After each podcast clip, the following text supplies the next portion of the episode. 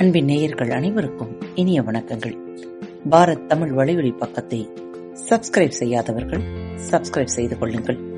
இந்த பகுதியை கேட்டு முடித்தவுடன் உங்களது கருத்துக்களை பதிவிட மறவாதீர்கள். உங்களுக்கான இமெயில் முகவரி கீழே உள்ள டிஸ்கிரிப்ஷன் பாக்ஸில் கொடுக்கப்பட்டுள்ளது. நன்றி.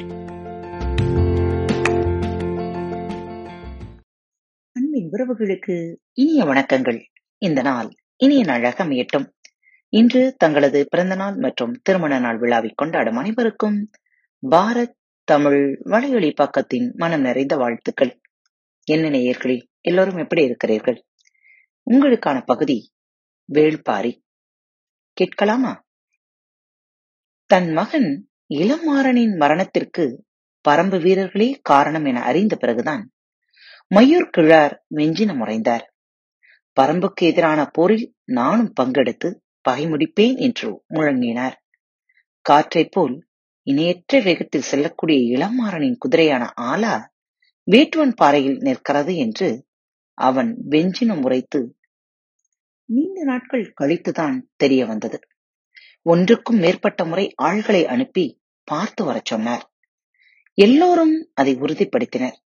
வைப்பூர் துறைமுகத்தின் மீதான தாக்குதலில் வேட்டுவன் பாறை வீரர்களே பங்கெடுத்துள்ளனர் என்பதை எல்லா வகையிலும் உறுதிப்படுத்திக் கொண்டார் மயூர்கிழார் நீலனின் வீரத்தை மலைமக்கள் அனைவரும் நன்கு அறிவர்.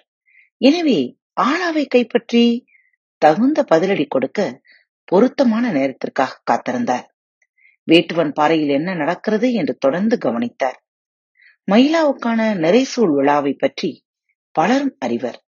இந்த விழாவுக்காக நாகரக்கரட்டில் இருக்கும் நீலன் உள்ளிட்ட வீரர்கள் வேட்டுவன் பாறைக்கு வருவர். போர் சூழல் இருப்பதால் எண்ணிக்கையில் குறைவான வீரர்களை இந்த விழாவில் பங்கெடுப்பர்.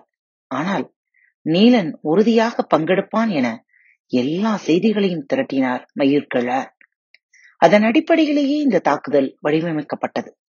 கருங்கை வாணனின் திட்டமிடல் மயூர்கிழாரிடம் கூட பகிர்ந்து கொள்ளாததாக இருந்தது. யட்சினி வழிபாட்டுக்காக ஏற்பாடுகள் முழு வேகத்தில் நடந்து கொண்டிருந்தன. அது தொடர்பான பணிகள் தான் மயூர்கிழாருக்கு வழங்கப்பட்டிருந்தன. போருக்கான தொடக்க சடங்கில் தனக்கு வழங்கப்பட்டுள்ள பொறுப்பை நினைத்து பெருமிதத்தோடு இயங்கிக் கொண்டிருந்தார்.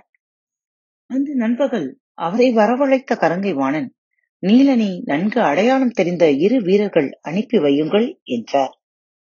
யட்சினிக்காக சடங்கு நடக்கும்போது இருவரை எதற்காக கேட்கிறார்? என சிந்தித்தபடியே இரண்டு வீரர்களை அனுப்பி வைத்தார். காரிருளில் நள்ளிரவில் யட்சினி வழிபாட்டின் உச்சத்தில் பவளவந்திகையின் குருதி பீரிட்டு தெரித்தது போர் நிலமெங்கும் பேரிகைகள் முழங்கின. வீட்டுவன் பாறையின் அடிவாரத்தில் இந்த ஓசையை எதிர்பார்த்தே கருங்கைவாணன் காத்திருந்தான். பேரிகைகள் முழங்கியவுடன் தனது படைக்கான உத்தரவை பிறப்பித்தான். மூன்று திசைகளிலிருந்தும் அவர்கள் மேலேறினர். எதிர்பார்த்ததை விட கடும் தாக்குதலை சந்திக்க நேர்ந்தது. மிக்க குறைவான வீரர்கள் மட்டுமே இருந்தும் இவ்வளவு வலிமையான தாக்குதலை எப்படி நடத்தினர் என்பது பெரும் வியப்பாகவே இருந்தது. தாக்குதலை எதிர்கொண்டபடி மிக நிதானமாக மேலேறிக் கொண்டிருந்தார்கள். வடதிசையில் இருந்த துடிச்சாத்தான் கருங்கை வாணன் அளவுக்கு கூட முன்னேறவில்லை. கீழ்நிலையில் இருந்தான். ஆனால் தென் திசையில் திதியனோ கருந்தை வாணனை விட இருபடை உயரத்திற்கு மேலேறியிருந்தான். படைகள் இப்படி சமநிலையற்று முன்னேறுவது எதிரிகளுக்கு வாய்ப்பாக அமைந்துவிடும். துடிச்சாத்தான் ஏன் இவ்வளவு பின்தங்கியுள்ளான் என்ற கவலை பெரிதாக இல்லை. திதியின் செயல்தான் அதிக கவலை அளிப்பதாக இருந்தது. அவன் ஏறக்குறைய வேட்டுவன் பாறையின் மேல்நிலைக்கு சென்று விட்டான். சற்றே பதற்றமானான் கருங்கை வாணன். அவனை பொறுத்திருக்கச் சொல்ல முயன்றான். ஆனால் நீலன் தலைமையிலான வீரர்கள் நடத்தும் தாக்குதல் மிக கடுமையாக இருந்தது. தாக்குதலை எதிர்கொண்டு தாக்கு பிடிப்பதே பெரும் பாடாக இருந்தது. எவ்வளவு தாக்கினாலும் எதிரிகள் மேலேறிக் கொண்டிருக்கிறார்கள் என்பதை கவனித்தபடியே தாக்குதலை மேலும் தீவிரப்படுத்தினான் நீலன். சோம கிழவனின் திசையில் எதிரிகள் மிகவும் கீழ்நிலையில் இருக்கின்றனர். ஆனால் புங்கனின் திசையில் எதிரிகள் மிகவும் மேலேறிய நிலையை அடைந்துள்ளனர் என்பதை அறிந்தபடி என்ன செய்யலாம் என சிந்தித்தான் நீலன். சோமக்கிழவனின் பக்கம் இருக்கும் மூன்று வீரர்களை இந்த பக்கம் அனுப்பலாமா என சிந்தித்த போதுதான் கொற்றனின் நினைவு வந்தது. அவன் மிகச் சிறியவன். எதிரிகள் மேலேறிக் கொண்டிருக்கின்றனர் இனி தாக்குதல் மிக கடுமையாக இருக்கும். காளம்பன் மகனுக்கு எந்தவித ஆபத்தும் நேர்ந்துவிடக் கூடாது என எண்ணிய நீலன் சட்டென சோமக்கிழவனின் திசை நோக்கி ஓடினான். அங்கு எதிரிகளை மேலே ஏற விடாமல் அனைவரும் ஒருங்கிணைந்த தாக்குதலை நடத்தி கொண்டிருந்தனர் விரைந்து வந்த நீலன் கொற்றனை தனியே அழைத்தான். பாறைகளை முடிந்த அளவுக்கு தூக்கி தள்ளிக் கொண்டிருந்த கொற்றன் மறுதிசையில் தாக்குதல் தொடுக்க அழைக்கிறான் என நினைத்து வேகமாக மேலே ஏறிச் சென்றான். வீட்டுவன் பாறையின் மேலே குடில்களுக்கு இடையே ஆங்காங்கே பந்தங்கள் எரிந்து கொண்டிருந்தன. தாக்குதலின் ஓசையும் விடாமல் கேட்டுக் கொண்டிருந்தது. ஆனால் இவற்றையெல்லாம் மீறி வெளிப்பட்டுக் கொண்டிருந்தது வள்ளிக்கானத்தில் நடைபெறும் கூத்தின் ஓசை. எல்லா வகையான இசைக்கருவிகளும் அங்கு வாசிக்கப்பட்டுக் கொண்டிருந்தன.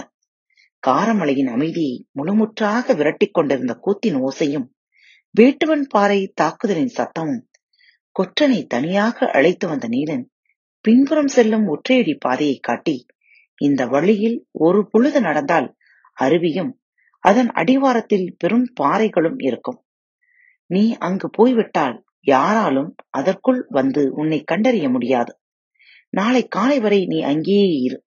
விடிந்ததும் ஊருக்கு வா என்றான் எதிரிகளோடு கடும் மோதல் நடந்து கொண்டிருக்கும் போது தன்னை மட்டும் ஏன் தனியே காட்டுக்குள் போகச் சொல்கிறான் என்பது கொற்றனுக்கு புரியவில்லை. எல்லாவற்றையும் சொல்லி புரிய வைப்பதற்கான நேரமும் இல்லை.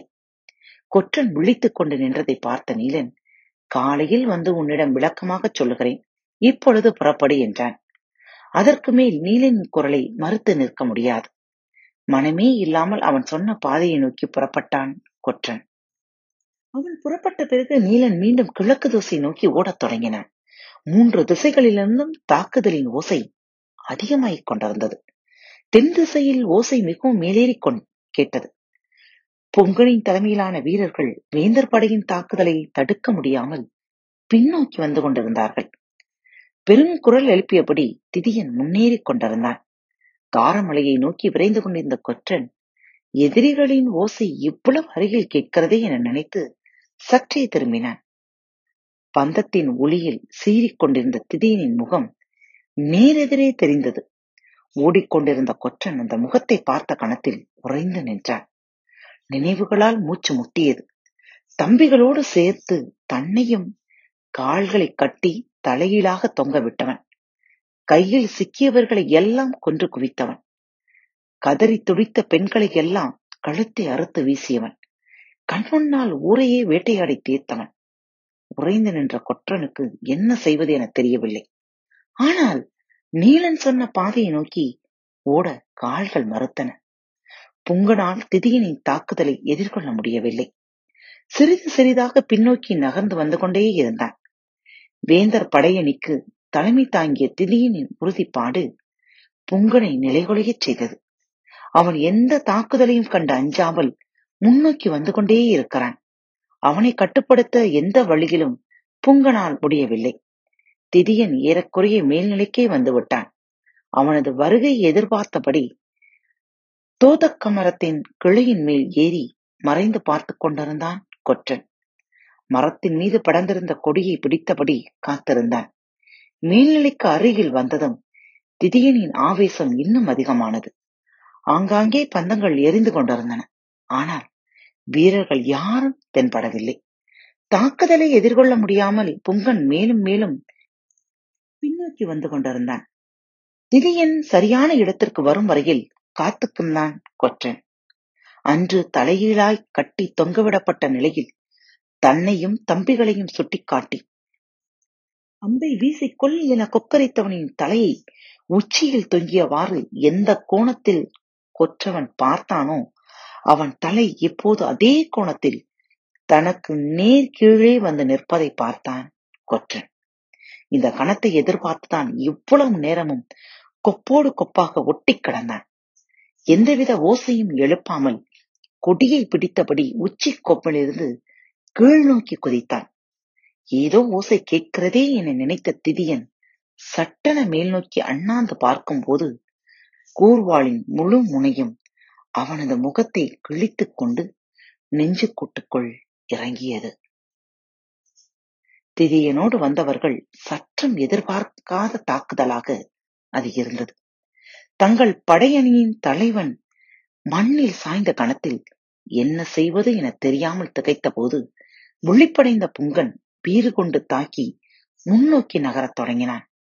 நிலைமையை எதிர்கொள்ள முடியாமல் வேந்தர் படை வீரர்கள் சற்றே பின்னோக்கி இறங்கினர். ஆனால் திதியனோடு சாய்ந்து கிடந்த கொற்றனின் உடலில் எண்ணில்லாத ஈட்டிகள் இறங்கியிருந்தன. யட்சினி வழிபாடு பற்றி கபிலர் சொன்னதும் அடுத்து செய்ய வேண்டிய வேலைகளை பற்றி தீவிரமாக சிந்திக்கத் தொடங்கினான் முடியன். எச்சினி வழிபாடு என்பது தாக்குதலுக்கு முன்பு நடக்கும் சடங்கு என கபிலர் கூறிய பிறகு தாக்குதலை விடிந்ததும் தொடங்குவார்களா? இப்போதா? என்று கேள்வி எழுப்பியபடியே இருந்தான். நாக கரட்டுக்கு சென்ற பாரியும் கபிலரும் இன்னும் வரவே இல்லையே என நினைத்த தேக்கனும் பாரிகையினும் இரளிமேட்டிலிருந்து நாகக்கரட்டுக்கு வந்து சேர்ந்தனர். நள்ளிரவை கடந்து நீண்ட நேரமாகி இருந்தது. அவர்கள் வந்ததும் மீண்டும் யட்சினிக்கான சடங்கு பற்றி கபிலர் கூறினார். எதிரிகளின் தாக்குதலை எதிர்பார்த்துதானே இருக்கிறோம். எப்போது தாக்கினாலும் எதிர் தாக்குதலால் அவர்களை வீழ்த்துவோம் என்றான் தேக்கன் பொழுது விடியும் போது எல்லா நிலைகளிலும் வீரர்களை ஆயத்த நிலையில் இருக்கச் சொல்லுங்கள். நிலைமைக்கு ஏற்ப முடிவெடுப்போம் என்றான் பாரி. இந்த பேச்சு நடைபெற்றுக் கொண்டிருக்கையில் வேட்டுவன் பாறையிலிருந்து வந்த வீரன் நாகக்கரட்டின் இடது முனையை அடைந்தான். அந்த திசைக்கு தலைமையேற்ற நீலன் நிறைசூல் விழாவுக்கு போய்விட்டதால் அந்த பொறுப்பை வேட்டூர் பள்ளையன் ஏற்றிருந்தார். வந்த வீரன் மூச்சிறைக்க தாக்குதலை விவரித்தான். செய்தியை கேட்டு துடியுரித்த பழையன் முதற்படை பிரிவை அழைத்துக் கொண்டு வேட்டுவன் பாறை நோக்கி பாய்ந்து சென்றான். இடது முனையிலிருந்து காரிக்கொம்பு ஊதப்பட்டது. ஏதோ பிரச்சனை என்பது நாகக்கரட்டின் மேலிருந்த ஐவருக்கும் தெரிந்தது. வீரன் ஒருவன் நாகக்கரட்டின் மேல்நிலைக்கு நோக்கி குதிரையில் வந்து கொண்டிருந்தான். ஐவரும் குதிரையில் ஏறி காரிக்கொம்பு ஊதப்பட்ட இடத்தை நோக்கி விரைந்து சென்றார்கள். ஏதோ நடந்திருக்கிறது என்பது புரிந்தது. என்ன என்பதை கவனிக்க முடியவில்லை. குதிரைகள் விரைந்தன. வீரன் எதிர்பட்டான். நடந்து கொண்டிருக்கும் தாக்குதலை அவன் விவரித்த போது அனைவரும் பேரதிர்ச்சிக்கு உள்ளாகி வீரன் சொல்லி முடிக்கும் போதே நீலனை காக்க பாய்ந்து செல்ல துடித்தது பாரியின் மனம். அதை உணர்ந்த வாரிக்கையின் பாரி இங்கே இருக்கட்டும். தேக்கணும் முடியனும் புறப்படுங்கள் என்றார். பாரி மறுசொல் சொல்லும் முன் பெருங்குரலில் எல்லோரையும் வேட்டுவன் பாறை நோக்கி திருப்பிவிட்டு எதிரியின் தாக்குதல் இந்த திசையில் அமைய வாய்ப்பிருக்கிறது என்று சொன்ன தேக்கன் கணம் நேரம் கூட தாமதிக்காமல் குதிரையை தட்டி விரட்டினான். முடியனும் வீரர்களும் பின்தொடர்ந்தனர். இமைக்கும் நேரத்திற்குள் முடிவுகள் எடுக்கப்பட்டன. குதிரையின் காலடி குழம்பிலிருந்து திருத்த மண் துகள் கபிலரின் நெற்றியில் பட்டபோதுதான் திகைப்பு மீண்டார் எதிரிகள் மூன்று திசைகளிலும் வேட்டுவன் பாறையின் மேல்நிலையை நெருங்கிவிட்டன. பரம்பின் தரப்பில் தாக்குதல் தொடுத்த வீரர்களின் எண்ணிக்கை பாதியாக குறைந்துவிட்டது. இனியும் தாக்குதல் உத்தியை மாற்றாமல் இருக்கக்கூடாது என நினைத்த நீலன் பின்னோக்கி விரைந்தான். குடில்களின் மேல் கூரைகளில் எல்லாம் இழுத்து கீழே போடுங்கள். காய்ந்த மரங்கள் கட்டைகள் எல்லாவற்றையும் கொண்டு பெரும் பட்டத்தை உருவாக்குங்கள் என சொல்லிவிட்டு மீண்டும் தாக்குதல் முனைக்கு ஓடினான். மேல்நிலையில் நின்றிருந்த வீரர்கள் குடில்களின் மேற்கூரைகளை எல்லாம் கீழே சரித்தனர். திண்ணைகளிலும் முற்றத்திலும் இருக்கும் பெரும் பெரும் கட்டைகளை பொருத்தமான இடைவெளிகளில் போட்டு நிரப்பினர். மீண்டும் மீண்டும் வந்து என்ன செய்ய வேண்டும் என சொல்லியபடியே தாக்குதலில் தொடுக்க கீழ்முனைக்கு ஓடினான் நீலன். வேட்டுவன் பாறையின் மந்தையை சுற்றி பெரும் வட்டத்தில் கூரைகளையும் மரங்களையும் கட்டைகளையும் கொண்ட ஒரு அரணி உருவாக்கிய பிறகு எல்லோரையும் உள்ளே வரச் சொன்னான் நீலன். வேட்டுவன் பாறையைச் சேர்ந்த எஞ்சிய வீரர்கள் எல்லோரும் உள்ளே வந்த பிறகு எல்லா திசைகளிலும் ஒரே நேரத்தில் தீயிட்டான் தீ கங்குகள் வெடித்து மேலேறத் தொடங்கின.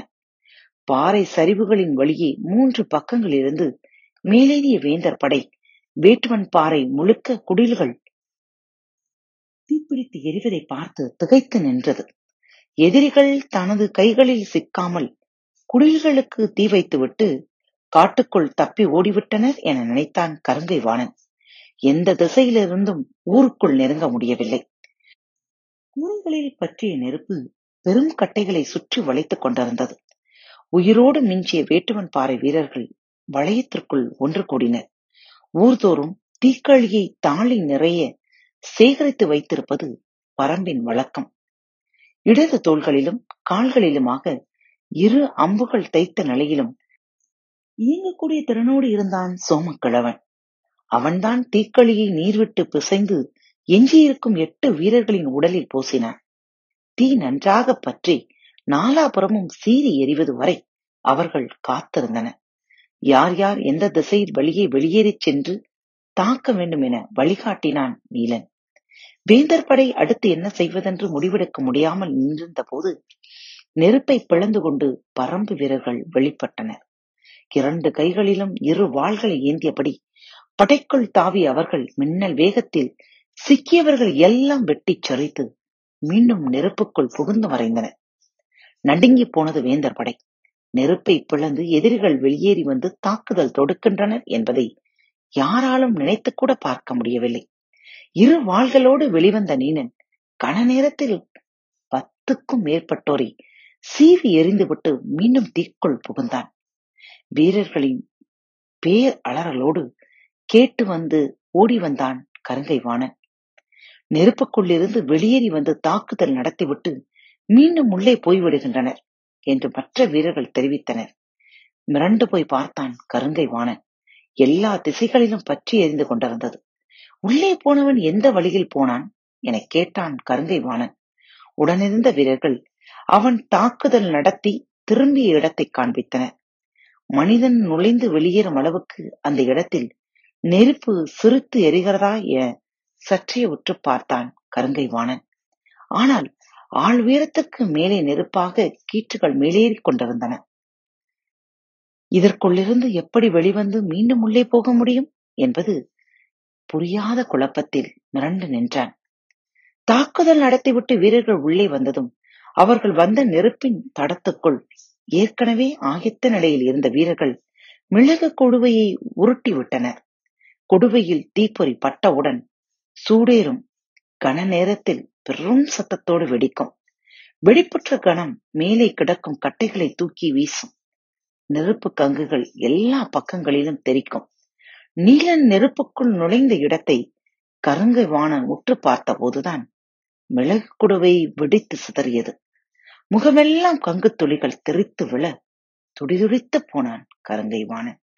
உடனடியாக கருங்கை வாணனுக்கு மற்றவர்கள் உதவி கொண்டிருந்த போது சற்று தொலைவில் நெருப்புக்குள்ளிருந்து வெளிவந்த வீரன் ஒருவன் இரு வாள்களைக் கொண்டு வெட்டி சரித்து விட்டு மீண்டும் நெருப்புக்குள் நுழைந்தான். வேந்தர் படை உறைந்து நின்றது. எதிரிகளின் தாக்குதலை எந்த திசையில் எப்படி நடத்துகின்றனர் என்பது புரியாத புதிராக இருந்தது. வடக்கு பக்கத்தில் நெருப்பை பிளந்து வெளியேறும் மனிதர்களை கண்டவுடன் துடிச்சாத்தான் செயலற்று நின்றான். வெளியேறியவர்களின் வாழ்வீச்சில் குருதி பொங்கித் தெரித்தது நெருப்பின் சீற்றத்தினுடைய குருதியை குடித்தபடி வாள்கள் மீண்டும் தீப்பிழம்புக்குள் நுழைந்து மறைந்தன. அனைவரும் காத்துக்கொண்டிருங்கள் சுவாரஸ்யமான இந்த கதையின் அடுத்த பகுதி மீண்டும் அடுத்த வாரம் வெள்ளிக்கிழமை கேட்கலாம். மீண்டும் மற்றொரு தலைப்பில் உங்கள் அனைவரையும் சந்திக்கும் வரை உங்களிடமிருந்து விடைபெற்றுக் கொள்வது உங்கள் அன்பு தோழி.